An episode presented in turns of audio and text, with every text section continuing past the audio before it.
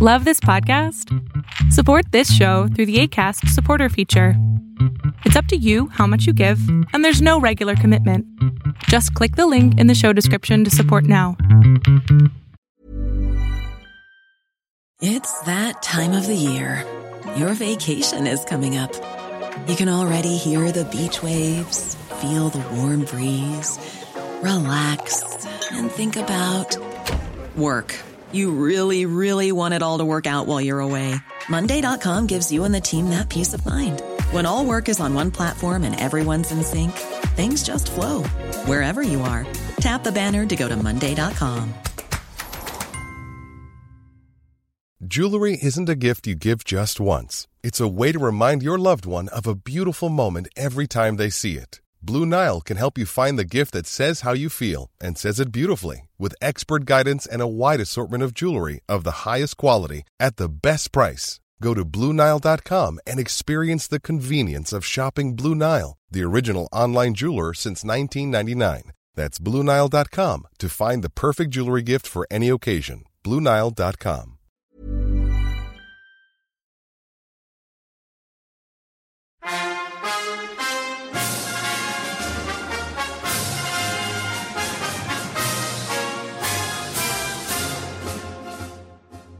Greetings, comrades! This time, we return to the Stalin series. Right now, chronographically, we are at the point when Stalin has defeated everyone except Trotsky. So we'll be going there for this episode, but it is important to talk about the tools of destruction first. Namely, Stalin's own contribution to the Soviet society, his model of thinking, which would define Stalinism as such, this bureaucratic rule of the state. This shall also provide the ideologistical background for the events that are about to happen later in our story. And yeah, of course, we are talking about socialism as a single country because this is the basis for collectivization, for five year plans, and for, you know, how Stalin treated his own thing. Obviously, this has been reflected in the Soviet jokes as well. For example, and here we return to the Armenian radio, everyone's favorite. Armenian radio gets asked, can you build socialism in one separate country? Armenian radio answers. Well, yes, you can, but then you'll probably need to move somewhere else. And another one. Armenian radio gets asked, Can a common person buy a car? Armenian radio cannot give an answer for two days straight. They're still laughing about this. And then there's the third one, which kind of goes in and tying in with our previous episode. Soviet Union uh, recognizes three deviant minority types of love.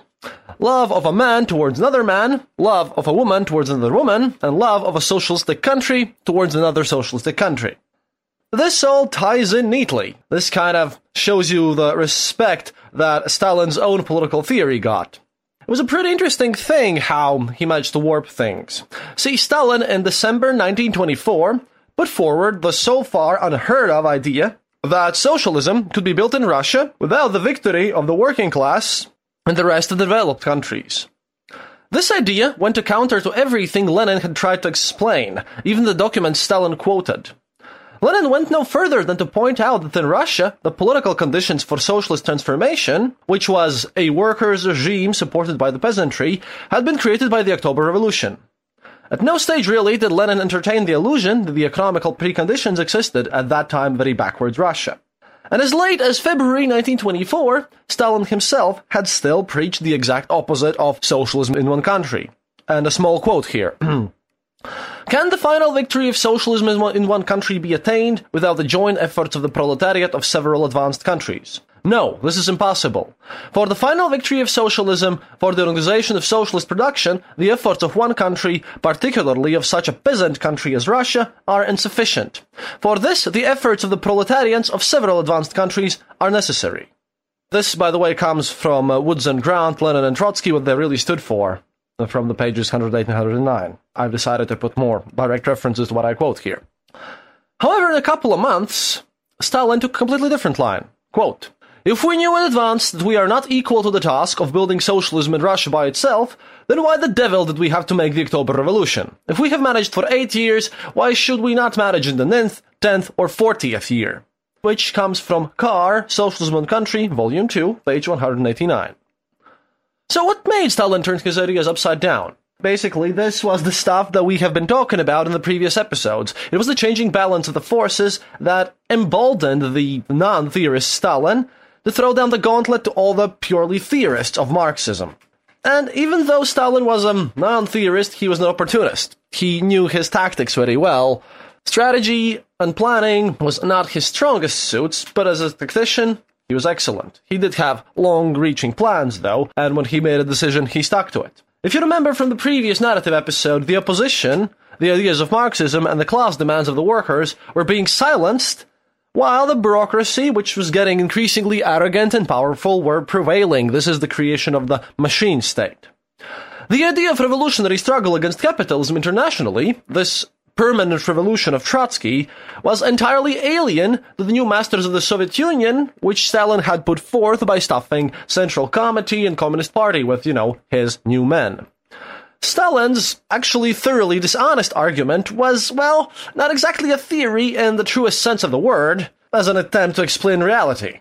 This was nothing more at this point than an attempt at burying the program of permanent revolution, of Marxism itself, to speak clearly, and of the position, which was supported by Trotsky, because Trotsky still needed to go down.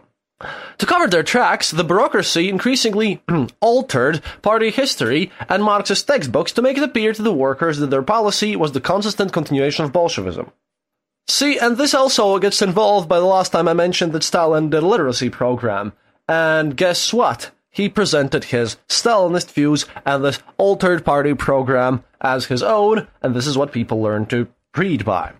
By November 1926, for example, Stalin felt able to declare, quote, the party always took as its starting point the idea that the victory of socialism in one country means the possibility to build socialism in that country, and that its task can be accomplished with the forces of only a single country.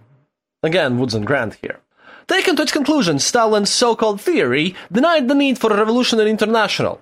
Defense of so-called socialism well, at this point it's turning into Stalinism, in the Soviet Union, in contrast to the building of socialism through world revolution, now became the primary task of the communist parties internationally.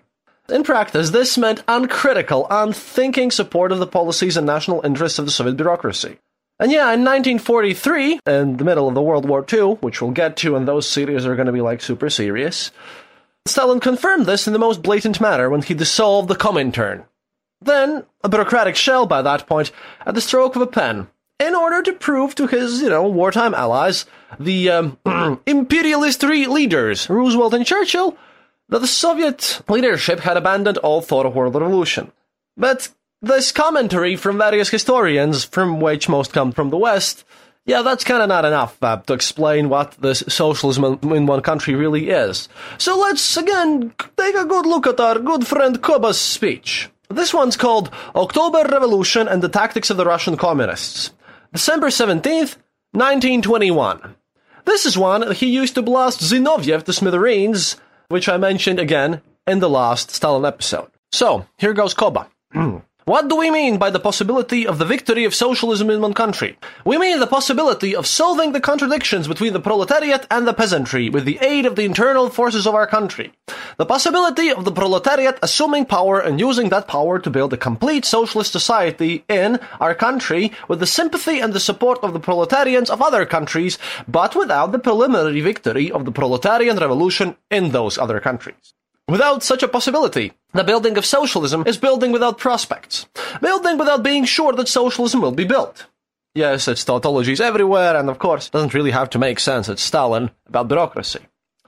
It is no use building socialism without being sure that we can build it, without being sure that the technical backwardness of our country is not an insuperable obstacle to the building of complete socialist society. To deny such possibility is to display lack of faith in the case of building socialism, to abandon Leninism. What do we mean by the impossibility of the complete final victory of socialism in one country without the victory of the revolution in other countries? We mean the impossibility of having full guarantees against intervention and consequently against the restoration of the bourgeoisie order, without the victory of the revolution in at least a number of countries. To deny this indisputable thesis is to abandon internationalism, to abandon Leninism. We are living, says Lenin, not merely in a state, but in a system of states, and the existence of Soviet republics side by side with imperial states for a long time is unthinkable. One or the other must triumph in the end. and before that end supervenes a series of frightful collisions between the Soviet Republic and the bourgeoisie states, and that is inevitable. That means that if the ruling class, the proletariat, wants to hold sway, it must prove its capacity to do so by military organization also. We now have before us, says Lenin in another place, an extremely unstable equilibrium, but an unquestionable, undisputable, a certain equilibrium nevertheless. Will it last long? I cannot tell, nor I think can anyone tell. And therefore we must exercise the greatest possible caution. And the first precept of our policy, the first lesson to be learned from our governmental activities during the past year, the lesson which all the workers and peasants must learn, is that we must be on the alert. We must remember that we are surrounded by people, classes, and governments who openly express their intense hatred for us. We must remember that we are at all times but at a hair's breadth from every manner of invasion. Clear, one would think. Where does Zinoviev stand on the question of the victory of socialism in the country? Listen. When we speak of the final victory of socialism, we mean this much. At least, one, the abolition of classes, and therefore, two, the abolition of the dictatorship of one class, in this case, the dictatorship of a proletariat.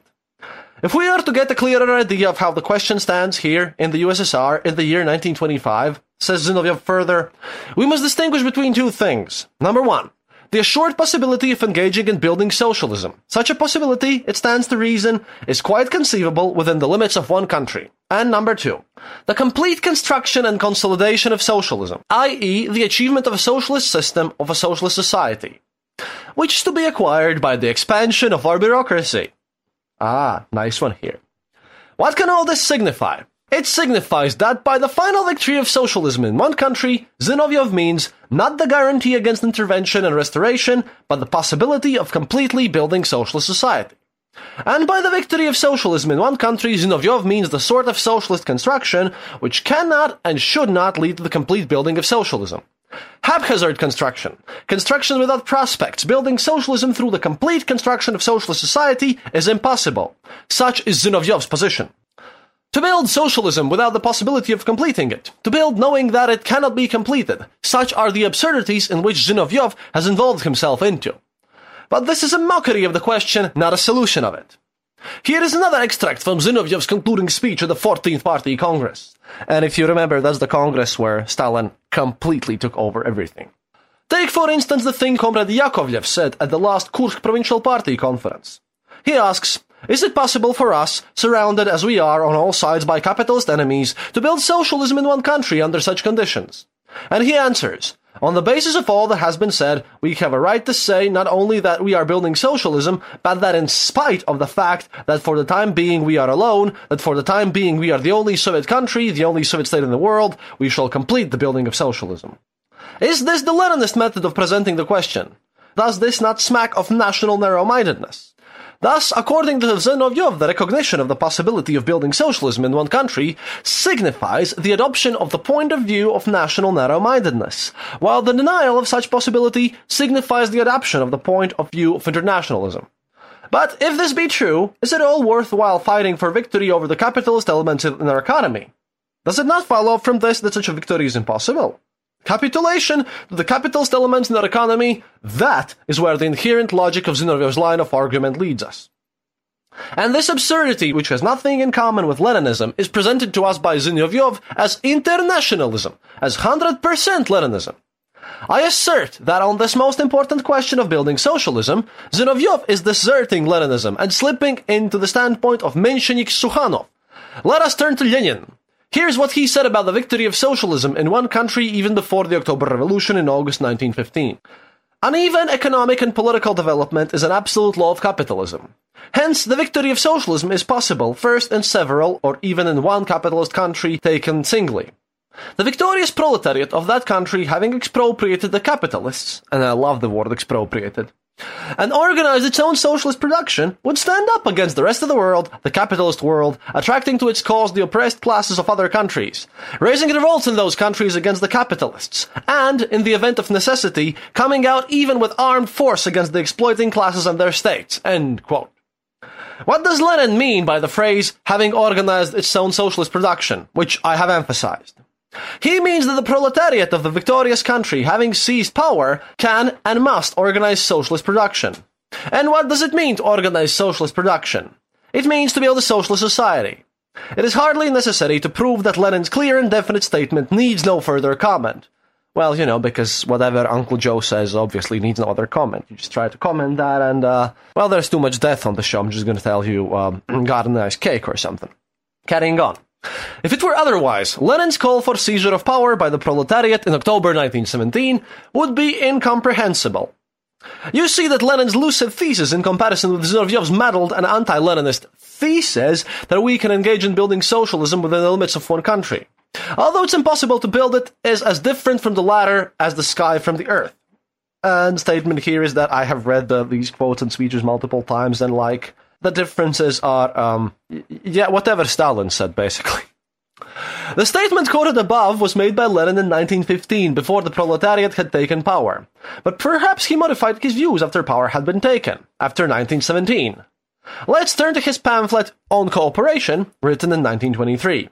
As a matter of fact, says Lenin, the power of state over all large-scale means of production, the power of state in the hands of the proletariat, the alliance of this proletariat with the many millions of small and very small peasants, the assured leadership of the peasantry by the proletariat, etc., is not this all that is necessary in order to build a complete socialist society from the cooperatives, from the cooperatives alone which we formerly treated as huskering and which, from a certain aspect, we have the right to treat as such now under the new economic policy. Is it not all that is necessary for the purpose of building a complete socialist society? This is not yet the building of socialist society, but it is all that is necessary and sufficient for this building. In other words, Stalin says, we can and must build a complete socialist society, for we have at our disposal all that's necessary and sufficient for this purpose. This is what another of our soon to exit the stage pals would call the betrayal of the system. And thankfully, we have his comments on this whole thing as well. This is what Trotsky calls the betrayal of the revolution, and this is the part one of it. Well, I've uh, abbreviated it, obviously. It's still pretty long. But this is what Trotsky would later write as a response to the speech given previously by Stalin. Quote, the reactionary tendencies of autarky are a defense reflex of senile capitalism to the task which history confronts it, that of freeing its economy from the fetters of private property and the national state, and organizing it in a planned manner through the earth. In Lenin's declaration of the rights of the toiling and exploited people, presented by the Soviet of People's Commissars for the approval of the Constituent Assembly during his brief hours of life, the so-called fundamental task of the new regime was thus defined, quote, the establishment of a socialist organization of society and the victory of socialism in all countries. The international character of the revolution was thus written into the basic document of the new regime, and no one at the time would have dared present the problem otherwise. In April 1924, three months after the death of Lenin, Stalin wrote in his brochure of compilations called The Foundations of Leninism, quote, for the overthrow of the bourgeoisie, the efforts of one country are enough. To this the history of our revolution testifies. For the final victory of socialism, for organization of socialist production, the efforts of one country, especially a peasant country like ours, are not enough. For this, we must have the efforts of the proletariats of several advanced countries. These lines need no comment. The edition in which they were printed, however, has then been withdrawn from circulation. The large-scale defeats of the European proletariat and the very first modest economic successes of the Soviet Union suggested to Stalin in the autumn of 1924 the idea that the historic mission of the Soviet bureaucracy was to build socialism in a single country. Around this question there developed a discussion which to many superficial minds seemed academic or scholastic, but which in reality reflected the incipient degeneration of the Third International and prepared the way for the Fourth. Petrov, the former communist, now a white emigre, whom we have already quoted in previous chapters of the book, well, Trotsky did, but I'm not going to look at these, tells from his own memories how fiercely the younger generation of administrators and bureaucrats opposed the doctrine of the dependence of the Soviet Union upon the international evolution. How is it possible that we in our own country cannot contrive to build a happy life? If Marx says it otherwise, that means we are no Marxists, we are Russian Bolsheviks. That's what. To these recollections of disputes in the middle of the 20s, Petrov adds, quote, Today I cannot but think that the theory of building socialism in one country was not a mere Stalinist intention. Completely true. It expressed unmistakably the mood of the bureaucracy. When speaking of the victory of socialism, they meant their own victory. The expansion of the machine. In justifying this break with the Marxist tradition of internationalism, Stalin was unconscious enough to remark that Marx and Engels were not unacquainted with the lack of uneven development of capitalism, supposedly discovered by Lenin. On a catalogue of intellectual curiosities, that remark ought really to occupy a foremost place. Unevenness of development permeates the whole history of mankind, and especially the history of capitalism. A young Russian historian and economist, Solntsev, a man of exceptional gifts and moral qualities, tortured to death in the prisons of the Soviet bureaucracy for membership in the left opposition, offered in 1926 a superlative theoretical study of the law of uneven development in Marx. It could not, of course, be printed in the Soviet Union. Also under the ban, although for reasons of an opposite nature, is the work of the long dead and forgotten German social democrat Vollmar, who as early as 1878 developed the perspective of an isolated socialist state. Not for Russia, but for Germany, mind you, containing references to this law of uneven development which is supposed to have been unknown until Lenin. Socialism unconditionally assumes economically developed relations, wrote Georg Vollmar. And if the question were limited to them alone, socialism ought to be strongest where the economical development is highest. But the thing does not stand that way at all. England is undoubtedly the most developed country economically, yet we see that socialism plays there a very secondary role, which in economically less developed Germany, socialism has already such power that the entire old society no longer feels stable.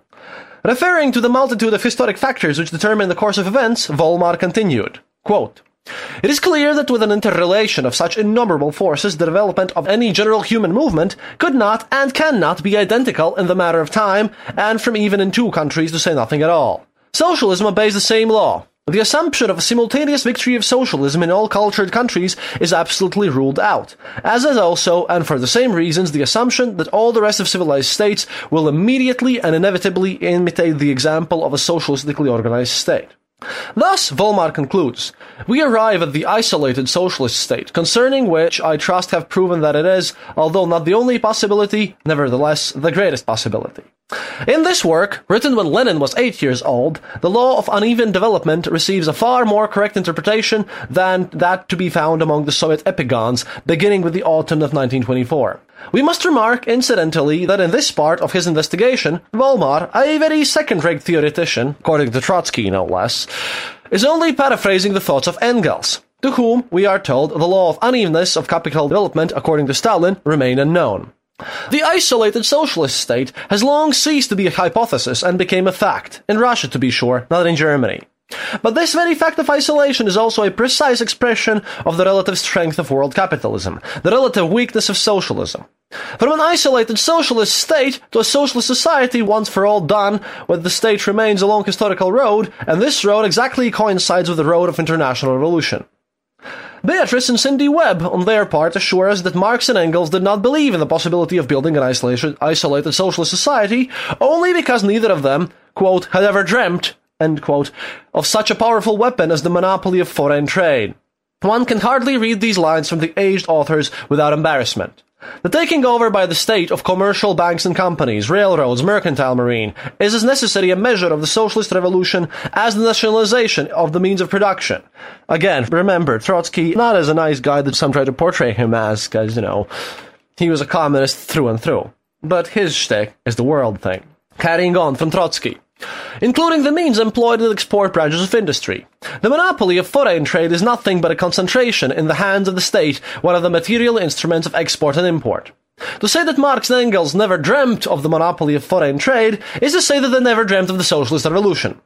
To complete the picture, we may note that in the work of the above quoted Vollmar, the monopoly of foreign trade is presented, quite correctly, as one of the most important instruments of the so-called isolated socialist state. Marx and Engels must then have learned about this secret from Vollmar, had he himself not learned it earlier from them. Hey everyone, Annette here. As always, a big thank you to our Patreons for their support. If you are not a Patreon and would like to become one, head over to the Eastern Borders page on patreon.com. To change things up this Christmas, we decided it would be nice for you to get to know the people behind the show better. So we have two special episodes for you this Christmas. One where you will get to meet Chantel, Kristap's fiancée, as well as an episode with me and Calvis. Remember that you can also keep up to date with the Eastern Border and its crew on our Discord server and social media like Facebook, Twitter, and Instagram. On a personal note, a shout out to everyone who might be listening to us from Strasbourg, France, where we had a terrorist attack yesterday evening at the Christmas market. I am so sad to see this happen here, to see my city so quiet and deserted. My heart goes out to everyone affected by this senseless violence, and I wish it would stop. When you're ready to pop the question, the last thing you want to do is second guess the ring. At Bluenile.com, you can design a one of a kind ring with the ease and convenience of shopping online. Choose your diamond and setting. When you find the one, you'll get it delivered right to your door. Go to Bluenile.com and use promo code LISTEN to get $50 off your purchase of $500 or more. That's code LISTEN at Bluenile.com for $50 off your purchase. Bluenile.com code LISTEN. This is Paige, the co-host of Giggly Squad, and I want to tell you about a company that I've been loving, Olive and June. Olive and June gives you everything that you need for a salon quality manicure in one box. And if you break it down, it really comes out to $2 a manicure, which is absolutely insane. It's also so easy to get salon worthy nails at home with Olive and June. The difference between how your nails used to look when you did them yourself and now with the Mani system is a complete game changer. The best thing about Olive and June too is it's a quick dry. Dries in about one minute, lasts for five days, and full coverage in up to one to two coats. Visit oliveandjune.com slash perfectmani20 for 20% off your first system. That's oliveandjune.com slash perfectmani20 for 20% off your first system.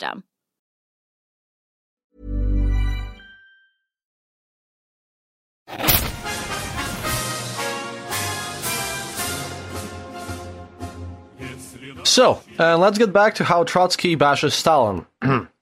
the theory, the theory of socialism in one country, a theory never expounded, by the way, or given any foundation by Stalin himself, comes down to the sufficiently sterile and unhistoric notion that, thanks to the natural riches of the country, a socialist society can be built within the geographic confines of the Soviet Union. With the same success, you might affirm that socialism could triumph in the population of the Earth where a twelfth of what it is. In reality, however, the purpose of this new theory was to introduce into social consciousness a far more concrete system of ideas, namely, quote, the revolution is wholly completed, social contradictions will steadily soften, the kulak will gradually grow into socialism, the development as a whole, regardless of the events in the external world, will preserve a peaceful and planned character.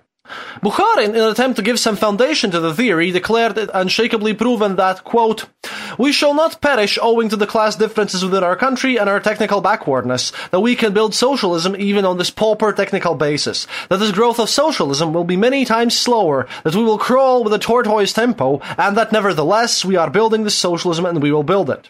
We remark the formula, build socialism even on a pauper technical basis, and we recall once more the genial intuition of young Marx. With a low technical basis, only want will be generalized, and with want, the struggle of necessities begins again, and the old crap must revive.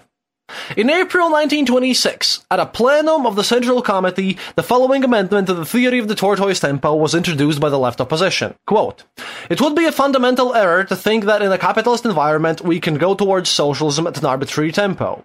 Our further approach to socialism will be ensured only on condition that the distance separating our industry from the advanced capitalist industry shall not increase, but clearly and palpably decrease.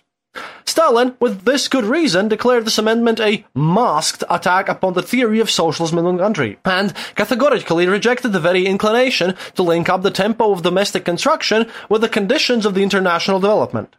Here's what he said, verbatim, according to the stenographic report of the plenum. Quote, Whomever drags in here an international factor does not understand the very form of the question. He's either confused in the matter because he does not understand it or he's consciously trying to confuse the question. This amendment of the opposition was rejected, but the illusion of a socialism to be built at the tortoise tempo on a pauper basis in an environment of powerful enemies did not long withstand the blows of criticism. In November of the same year, in the 15th Party Conference, without a word of preparation the press acknowledged that it would be necessary in a relatively, and what does that mean no one knows, minimal historical period to catch up to and then surpass the level of industrial development in the advanced capitalist countries. The left opposition, at any rate, was here surpassed. But in advancing the slogan, catch up to and surpass the whole world in a minimal period, yesterday's theorists of the tortoise tempo had fallen captive to the same international factor of which the Soviet bureaucracy had such a superstitious fear. Thus, in the course of eight months, the first and purest version of the Stalinist theory was liquidated. Socialism must inevitably surpass capitalism in all spheres, wrote the left opposition in a document illegally distributed in March 1927. But in present, the question is not of relation of socialism to capitalism in general, but to the economical development of the Soviet Union in relation to Germany, England, and the United States. What is to be understood by the phrase minimal historic period? A whole series of future five-year plans will leave us far from the level of advanced countries of the West. What will be happening in the capitalist world during this time? If you admit the possibility of its flourishing anew for a period of decades, then the talk of socialism in our backward country is a pitiable tripe. Then it will be necessary to say that we were mistaken in our appraisal of the whole epoch as an epoch of capitalist decay. Then the Soviet Republic will prove to have been the second experiment in proletarian dictatorship since the Paris Commune. Broader and more fruitful, but only an experiment. Is there, however, any serious ground for such a decisive reconsideration of our whole epoch and of the meaning of the October Revolution as a link to an international revolution? Of course not. In finishing to a more or less complete extent their period of reconstruction after the war, the capitalist countries are reviving, and reviving in an incomparably sharper form. All the old pre-war contradictions, domestic and international. This is the basis of the proletarian revolution. It is a fact that we are building socialism. A greater fact, however, and not a less, since the whole world in general is greater than the parts, is the preparation of a European and world revolution. The part can conquer only together with the whole. The European proletariat needs a far shorter period for its takeoff to the seizure of power than we need to catch up technically with Europe and America. We must meanwhile systematically narrow the distance separating our productivity of labor from that of the rest of the world. The more we advance, the less danger there is of possible intervention by low prices and consequently by armies. The higher we raise the standard of living of the workers and peasants, the more truly shall we hasten the proletarian revolution in Europe. The sooner will that revolution enrich us with the world technique, and the more truly and genuine will our socialist construction advance as part of European and world construction. This document, just like others, remained without an answer, unless you consider expulsions from the party and arrests and shootings an answer to it. After the abandonment of the idea of a tortoise tempo, it became necessary to renounce the idea bound up with it of the kulaks growing into socialism. The administrative extermination of kulakism, however, gave the theory of socialism in one country a new nourishment. Once classes are fundamentally abolished, this means that socialism is, so-called, fundamentally achieved. This was stated in 1931. In essence, this formula restored the conception of a socialist society built upon a pauper basis. It was in these days, as we remember, that an official journalist explained that the absence of milk for babies is due for a lack of cows, and not for the shortcomings of the socialist system. A concern for the productivity of labor, however, prevented any long resisting upon the sedative formulae of 1931, which had to serve as a moral compensation for the devastations effected by the complete collectivization. Collectivization, of course, is the thing that we will cover in great detail in further shows. It's just that I truly believe that this whole argument about socialism in country deserves to be looked at from three sides, which I'm doing right now. Some think, Stalin unexpectedly announced in connection with the Stakhanov movement, that socialism can be strengthened by the way of a certain material equalization of the people on the basis of a pauper life. That is not true. In reality, socialism can conquer only on the basis of high productivity of labor, higher than under capitalism. Completely correct. However, at the very same time, the new program of the Communist Youth, adopted in April 1936, at the same Congress which withdrew from the Communist Youth its last remnant of political rights, defined the socialist character of the Soviet Union in the following categoristic terms. Quote, the whole national economy of the country has become socialist. Nobody bothers to reconcile these contradictory conceptions. Each one is put into circulation in accord with the demands of the moment. It does not matter, for no one dares to criticize Uncle Stalin. The spokesman of the Congress explained the very necessity of the new program for the communist youth in the following words. The old program contains a deeply mistaken anti-Leninist assertion to the effect that Russia can arrive at socialism only through a world proletarian revolution. This point of the program is basically wrong. It, it reflects Trotskyist views. Those same views that Trotsky adds, Stalin was defending in April 1924. Aside from that, it remains unexplained how a program written in 1921 by Bukharin and carefully gone over by the Politburo with the participation of Lenin could turn out 15 years to be Trotskyist and have to be revised to an exactly opposite effect. But logical arguments are powerless where it's a question of interests. Having won their independence from the proletariat of their own country, the Stalin bureaucracy cannot recognize the dependence of the Soviet Union upon the world proletariat. The law of uneven development brought it about the contradiction between the technique and property relations of capitalism shattered the weakest link in the world chain. Backward Russian capitalism was the first to pay for the bankruptcy of the world capitalism. The law of uneven development is supplemented through the world course of history by the law of combined development. The collapse of the bourgeoisie in Russia led to the proletarian dictatorship. That is, to a backward countries leaping ahead of the advanced countries. However, the establishment of socialist forms of property in the backward country came up against the inadequate level of technique and culture. Itself bordered the contradictions between his world productive forces and capitalist forms of property, the October Revolution produced, in its turn, a contradiction between low national productive forces and socialist forms of property. To be sure, the isolation of the Soviet Union did not have those immediate dangerous consequences which might have been feared. The capitalist world was too disorganized and paralyzed to unfold to the full extent its potential power. The breathing spell proved longer than a critical optimism had dared hope. However, isolation and the impossibility of using the resources of world economy, even upon capitalistic basis, the amount of foreign trade, by the way, at this point when Trotsky wrote this, had decreased from 1913 like four or five times, especially in grain, because the Soviet Union exported way less grain, even like it's collapsed than, you know, uh, the Russian Empire in 1913. All of this, and continuing from Trotsky again, entailed, along with enormous expenditures upon military defense, an extremely disadvantageous allocation of productive forces, and a slow rising of the standard of the living of masses. But a more malign product of isolation and backwardness has been the octopus of bureaucratism. This is where Trotsky really smashes the Stalin system, and uh, this final part of his prologue uh, of my abbreviation of all this stuff is really important now. So, quote, Jurisdictional and political standards set up by the revolution exercised a progressive action upon the backward economy. But upon the other hand, they themselves felt the lowering influence of that backwardness. The longer the Soviet Union remains in a capitalist environment, the deeper runs the degeneration of the social fabric. A prolonged isolation would inevitably end not in national communism, but in the restoration of capitalism. If a bourgeoisie cannot peacefully grow into a socialist democracy, it is likewise true that the socialist state cannot peacefully merge with the world capitalist system. On the historic order of the day stands not the peaceful social development of one country, but a long series of world disturbances, wars and revolutions. So yeah, this is what Trotsky would want. After world revolution. Carrying on. Disturbances are inevitable also in the domestic life of the Soviet Union, which truly happened if you look at the Prague Spring and Hungary and what happened later on.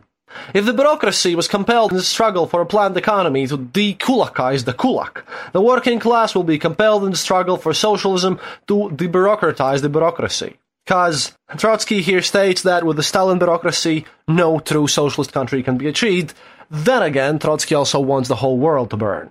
However, and this is the Trotsky's most powerful message, on the tomb of the socialist bureaucracy of the Stalinist system will be inscribed the epitaph here lies the theory of socialism in one country. The problem is, you could also state that on the tomb of Trotsky, one could write, Here lies the end of the world revolution. So, what does this whole thing mean? I'm trying to explain it to my best, but still. You see, Marx on its own had expected socialism, the first phase of communism, to arrive hard on the heels of revolution. Again, this was a view which was modified by Lenin, who stated that socialism, by which he meant an economically and culturally advanced society with machine technology and a dedicated populace participating actively in the process of government, would have to be built, and that its construction would be, well, quite a long process, really. According to Lenin, the transformation could never occur in Russia alone. It would require the most active cooperation of at least several advanced countries, among which, at that point, Lenin stated we certainly cannot classify Russia. Thus, for the orthodox Marxist Leninist, the Russian Revolution was part of a wider movement. It couldn't stand alone. However, by the end of the 1925, the prospects for further revolution were poor. And again, internationalists like Trotsky, Radek, and Zinoviev, yeah, these guys had worked for a revolution in Germany in the wake of the French occupation of the Ruhr and the ensuing inflation, but again, this had come to nothing. It was clear, at least to Stalin and, you know, everyone else who was like less doctrinaire leaders, that whatever Marx might have prophesied, Russia would have to pursue its revolution alone. So, again, as you heard from my long direct quotations, in the latter months of 1924, as part of his campaign against Trotsky, because, again, this was the Trotsky's tool of destruction, how Stalin brought Trotsky down, Stalin and his research assistants truly made an, a kind of ingenious use of Lenin's writings, as we heard, to turn this ideology on its head. They came up with some lines Lenin had written in 1915, which basically maintained that in view of the unequal development of capitalism in various lands, this unequal development thing, a revolution too might develop unequally and, you know, break out in a single country. Stalin used this passage to justify his own weird ass theory. Socialism is one country, which is, well, what we're trying to explain to you here. Basically, this means that although the cooperation of the proletariat of several countries is necessary to guard against the restoration of a bourgeoisie order, it was possible to build socialism in one country alone. The qualification is important, and that is why I gave you those long, long texts, because this basically develops and starts the myth of capitalist encirclement. Russia, if left in peace, could complete this revolution and build socialism in isolation, but it depended for its security upon world revolution. For this alone could guarantee Russia the peace it needed to complete the process. And now again, to train Marxists, just as Trotsky, Stalin's so-called theory appeared, well, hilarious. We know that Radek collapsed with laughter when he heard the formulation in which he saw further evidence of the General Secretary's stupidity for one. Why, he wondered, did Stalin restrict himself to socialism in one country? What was wrong with socialism in one district or even one street? In the meantime, Stalin, not letting any resource go to waste, used his formula to attack both Trotsky and Zinoviev, who, by the way, were Jews, so, you know, some anti-Semitism climbs in here as well. They were also internationalists, as we heard. Stalin skillfully misrepresented their view that the Russian Revolution must necessarily be succeeded by others to suggest that they lacked patriotism. For all his lack of Marxist orthodoxy, Stalin, you know, our Uncle Koba, is always smart enough to know just exactly what he was doing. The notion of socialism in one country appealed to those millions who were unfamiliar with the philosophy of Karl Marx, who were also, you know, frankly mistrustful of Jews and foreigners, and deeply imbued with that, you know, great Russian chauvinism which Lenin was used to castigate. To many ignorant enthusiasts of the age of Trotsky's internationalism, that thing was dismaying, while Stalin, in his own hand, brought reassurance. The new doctrine also suggested that Lenin's cautious deference to market forces and the peasantry was, well, unnecessary, and it came to be regarded as the negation of the whole NEP. Stalin, therefore, appealed to Bolshevik idealists who considered that policy to have been an unholy compromise with the spirit of capitalism and who still look back, well, with a ton of nostalgia, for some reason, but there were such, to the days of war communism. In the mid-twenties, there was still a considerable fund of enthusiasm and revolutionary idealism, both in the party and among the young. Cause, you know, they learned to read this way. Stalin's doctrine appealed to these idealists who wanted to industrialize rapidly and at all costs, and who wanted to build their socialism right now, right then. Critics of the policy who preached caution and gradualism were considered negative skeptics, if not worse. At a stroke, and perhaps to his surprise, Stalin had created a rallying point of these communist idealists. As the future General Grigorenko wrote, quote, I read the lessons of October, and I feel lost. I despaired. Was Trotsky really correct? Were we really unable to create a socialist society? Would we really perish without world revolution? I did not want to live, I did not want to think. I was not the kind of person to wait for others to help me. I had to act. He then read Stalin's refutation of Trotsky. With his characteristic simplicity, he refuted Trotsky's arguments point by point. It appeared that socialism in one country could not only be built, but can be completed. The delay in world revolution would not hold us back. From then on, I carried Stalin's article wherever I went, and kept explaining its significance to my friends. It was my weapon in the struggle against Trotsky. See, Stalin recognized that the notion of Russian socialism was a handy one and a perfect stick to which to belabor Trotsky. The stick, he'd beat Trotsky to death, uh, at one point just, you know, replaced by a friendly, you know, neighborhood ice pick. More importantly, it was a notion that I think Stalin really believed in. This notion of socialism in one country kind of appeals to Stalin's chauvinism and his isolationistic conception of the state, echoing his mistrust of, you know, Leningrad, which was always looking west. According to Stalin's conception, Russia would go at it alone, while doing everything in its power to secure its frontiers by revolution or conquest, in order to preserve itself from capitalist interference. Here I'm gonna, you know, jump ahead a bit, but this also, like I said, everything that Stalin will do further on stems from the socialism country. In a way, they think that this also defined USSR role in World War II, which at this point I think Stalin considered inevitable. Russia could not stand idly by. It was obliged to involve itself, but it would ensure that it would be the last nation to do so. In other words, Stalin wanted to fight in the Second World War, but if you follow his ideological doctrine and his like strong views of socialism as a single country and all of this, sources state, but but I also personal believe that uh, Stalin really wanted to the all the opposing sides, allies, and Axis to basically fight each other to a standstill before he was supposed to take a hand. Uh, I personally think that diplomats and politicians who were like horrified and surprised by the Hitler-Stalin Pact of 1939, the Molotov-Ribbentrop Pact, as they had earlier been by the discovery of, you know, aggressive intentions of Hitler as outlined in Mein Kampf. At this point, I think they had once again failed to do their homework. But on this show, we're definitely going to do our homework, and of course, I can only provide theories, but I'll do my best to do so. So, let's speak about the sad fate of Trotsky finally, as this is what this episode has been leading on to. See, in July 1926, Lashkevich, a Zinovyevite, who was Voroshilov's deputy war commissar, was accused for organizing opportunist groups of the Red Army and was dismissed. Stalin seized the opportunity to expel Zinoviev from Politburo, like we mentioned in the last episode. On October the 4th, all the major opposition leaders replied with a statement admitting violation of the party statutes and pledging disbandment of the opposition, but they could not refrain from repeating their policy criticisms of the Politburo majority. Stalin's reply, as all these talks have been about his new theory of socialism in the country, Stalin's reply was to remove Trotsky from the Politburo and Zinoviev from the presidency of the Comintern. However, lesser figures in the opposition leadership were allowed to recant and obtain well-publicized rewards for the submission. At the end of October 1926, the 15-party conference sanctioned all these maneuvers and applauded Stalin's description of the opposition leaders as social democratic deviators who were reverting to the line of Second International. By the beginning of 1927, the left opposition had thus lost any immediate hope of success, but its leaders were not yet silenced. Trotsky and his colleagues attacked the Politburo of Thermidorism, degeneration, Menshevism, betrayal, treachery, kulak, Nepman policy against the workers, against the poor peasants, against the Chinese Revolution.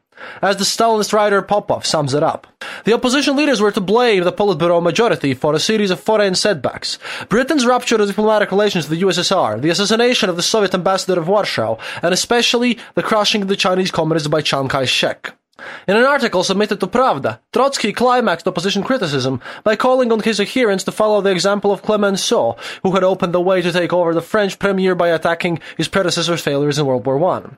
In case war engulfed the USSR, which by then was a prospect taken seriously by the communists in 1927.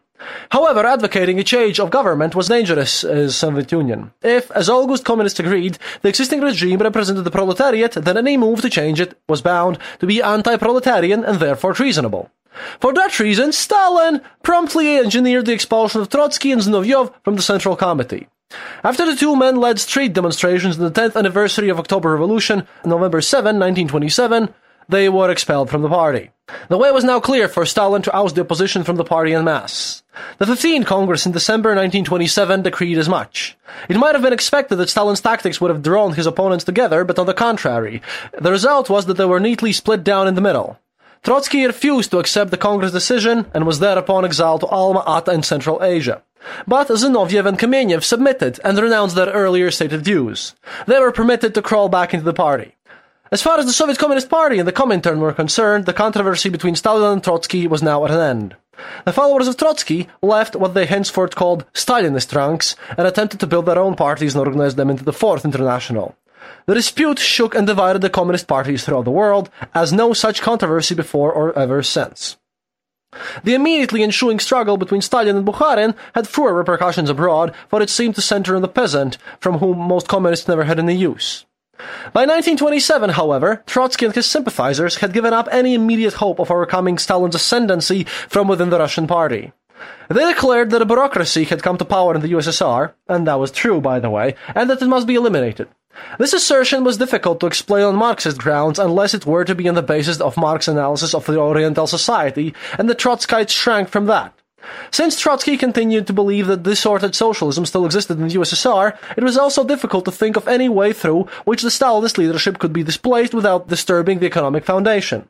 As a result, the Trotskyists had to retreat into a position comparable to that of the pre-war Social Democrats, opposing all existing governments and declaring that there could be no basic improvement unless they took power. They never managed to do so anywhere. The rank and file of the world's communists had little chance to observe the personal differences and antagonisms between Stalin and Trotsky, and supported one or the other on the basis of their theoretical positions. The differences may then, you know, be shortly formulated in such a way that Trotsky declared that it was impossible to build socialism in Russia because the peasants did not want it. It would only be possible to do so if the workers of the West revolted, and he was right. Stalin declared it was impossible to wait for the Western workers to revolt before building socialism because they were not likely to revolt in the immediate future. Therefore, socialism could be built in Russia only if the party used the peasantry, and he was also right. However, that the Western workers were not communist, Trotsky would never admit. He could only assert that they would be soon. The Russian peasants were not communist. Stalin also could never admit that. But he could try to compel them to be. He could force them to be, which is something that we shall start talking about in the next episode as he truly builds his socialism state. As a result, Trotsky retreated into utopianism, while Stalin proceeded to establish a minority bureaucratic dictatorship fully built on terror. You see, during this period, Stalin's wife Nadezhda bore him his third child, Svetlana, in February of 1926. Nadezhda, who may have suffered from depression, was unhappy in their marriage, which always took a back seat to Stalin's political work. She left him at times to stay with her relatives, and the couple eventually slept in separate beds. Even more unhappy, however, was Yakov, Stalin's son from his first marriage, who came to live with them in the mid 20s. A gentle young man, Yakov never got along well with his father, who ridiculed his son's weakness, which might have led to Yakov's suicide attempt in the later part of that decade. After hearing of the attempt, Stalin purposely said, Ha! He couldn't even shoot straight. By 1928, meanwhile, Bukharin was sufficiently alarmed over Stalin's growing power to seek a reconciliation with the disgraced leftist Kamenev. His efforts were fruitless, however. Kamenev was convinced that his only hope of survival lay in going along with Stalin, who was now beginning his campaign against the rightists, his previous allies. Having defeated Trotsky, Kamenev, and Zinoviev, he now readmitted the latter two into the party and began to co-opt their ideas, pushing for immediate collectivization of land and rapid state-controlled industrialization, as opposed to more gradualist approach backed by Bukharin, Rykov, and Tomsky. Throughout 1928 and 1929, Stalin gathered support in the Central Committee, and by November 1929, he was powerful enough to have Bukharin removed from Politburo. Earlier in February of that year, Trotsky, who had continued political activity in Russian East, was expelled from the Soviet Union completely. With Stalin's strongest adversaries thus humbled or eliminated, he stood alone atop the pyramid of the Soviet power. Even if he was tightening his hold on the Politburo, Stalin had pushed his economic program into action. The five-year plan, as it was called, the first of many, set ambitious economic goals implemented by a central agency called the Gosplan, which would oversee the rapid industrialization process that was intended to bring the Soviet Union toward economic parity with Western Europe and the United States all without any foreign aid. Lenin's new economic policy was abandoned, and the limit market economy that had been allowed to exist in rural areas was, quite literally, liquidated. In its place, Stalin imposed a vast and complex planned economy in which every decision would be made centrally rather than individually. Initially, the five year plan only called for collectivizing about one fifth of the rural farm population, but in 1929, Stalin abruptly decided on immediate collectivization of an unprecedented scale. In theory, this meant that individual farm ownership would be abolished and peasants would be consolidated into collective farms, usually averaging 3 to 5,000 acres in size. In practice, the program was an excuse for Marxist class war in rural areas, as the peasantry naturally resisted the government's attempts to make them leave their farms, and the government, in response, unleashed deadly force against the wealthy kulaks, the rich peasants who were, according to Stalin's propaganda, exploiting everyone else. The entire notion of kulaks was, in actuality, a Marxist myth, invented during the revolution by Lenin. The richest peasants had all been dispossessed during the civil war in 1918-1920, and there was little violent class animosity remaining in Russian villages. It was therefore almost impossible for Soviet officials to separate exploiting peasants from exploited peasants, but they were bound by ideology, or rather, Stalin was bound by ideology, and it was his iron will that drove the colonization process. Beginning with his declaration in December 1929, the Soviet Union decided to achieve the liquidation of the kulaks as a class. The entire apparatus of the newly Stalinist state was directed against the peasantry. The results, to put it mildly, were catastrophic. 15 million peasants were uprooted from their homes and marched at gunpoint to the country into inhospitable regions, where they were expected to farm, or more realistically, expected to die. In early 1930, the policy has caused too much chaos that Stalin was forced to pull back, and for a time he allowed some peasants to leave the collective farms. This is tantamount to admission of defeat, but there were no real position left to take advantage of the situation, even as the collectivization was failing. Tomsky and Rykov would force from the Politburo, putting an end to Bukharin's factions. And over the next two years, the brief retreat came to an end, and collectivization went forward again with even greater zeal. Hundreds of thousands were shot, and a terrible famine swept over the country, which Stalin allowed to rage unchecked, viewing it as another weapon against the kulak. Between four and five million people died in Ukraine alone, and another two, three million in the rest of Russia while the Soviet Union, under Stalin's direction, was exporting 1.7 million tons of grain and keeping millions of tons in state reserves in the case of war. Meanwhile, the class struggle went forward in other areas as well. Churches were destroyed, priests arrested, and vast propaganda campaign conducted against organized religion. And at the same time, supposedly, bourgeoisie influences were removed from the academia, the army, and even engineering, leaving the Soviet Union bereft of talented men. We are here for murder, comrades. But the campaign against the kulaks was the greatest and most pervasive of Stalin terrors during the era. In scope, ferocity, and cruelty, it does fully warrant comparisons to Hitler's Holocaust. The apparatus of death was cruder than the tightly regimented German system, but the toll was just as high, if not higher, and the ideological fervor bore a striking resemblance to Nazism's strident anti-Semitism. The Kulak, the enemy of the people, was treated as a subhuman and demonized just as thoroughly as Germany's Jews. The vast system of labor camps, gulags, that sprang into being in the early 1930s, it bears comparison to Nazi concentration camps. Vasily Grossman, who would later become the Soviet Union's chief authority on the Holocaust, made the comparison explicit. They would threaten people with guns as if they were under a spell, calling small children kulak bastard, screaming bloodsuckers. They had sold themselves on the ideas that the so-called kulaks were pariahs, untouchables, vermin. They would not sit down at a parasite's table. The kulak child was loathsome. The young kulak girl was lower than a louse. They looked on the so-called kulaks as cattle, swine, loathsome, repulsive. They had no souls, they stank. They were the enemies of the people and exploited the labor of others, and there was no pity for them. They were not human beings. One has a hard time making out what they were. Vermin, evidently. To the west, at this point, the Soviet Union was a closed country, and the Western visitors saw what Stalin wanted them to see, as usual, as I've mentioned in my previous episodes. During this period, with Europe and America whacked by the Great Depression, the now all-powerful Soviet leader presented them with a smiling, happy villagers, bustling factories and statistics that showed a truly remarkable period of industrial growth, unmatched by any industrial nation in the 19th century. Of course, the Soviet Union remained a desperately poor country as every penny was reinvested into building industry rather than improving the quality of life, and later analysis would show that the five year plan barely matched the growth that would have been expected had the NEP been left in place. But in the early 30s, eager Western intellectuals flocked to Moscow to see the future in action. Stalin's Soviet Union were a cheerful, prosperous facade, masked a regime built on murder and terror was considered at that point by its Western sympathizers to be the wonder of the world. And in the next episode, we shall be looking at The Forsaken. There was a book by um, Tim Tzouliadis sent to me by a listener of mine who spoke about the American workers living there in these conditions. Because you see now that Stalin's terror has been introduced. We shall look in more detail about the Stalin's five year plan. We shall look more in detail because purges have happened, the murders are starting. Stalin has industrialized the country at a cost too inhuman to bother with. Men are resources. Comrades, there is no Koba. At this point, finally, with all the explanations, we have come to what I wanted to make this series about. Five year old plan, the forsaken United States soldiers and workers, and the Great Terror and the Nazi Soviet Pact in the next episode. If you thought these series were dark so far, then oh boy, we are truly entering something different this time. До свидания, товарищ. Thank you for listening to The Eastern Border. If you have any comments or specific details you'd like to know, you're welcome to leave it in the comment section on our site, theeasternborder.lv, and we'll rummage even to the western border to find you an answer.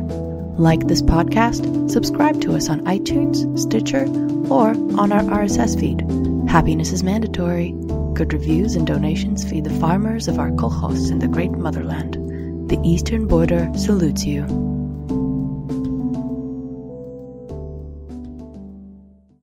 This podcast is part of the Dark Myths Collective. Visit darkmyths.org to discover more shows like this one. The darkness awaits.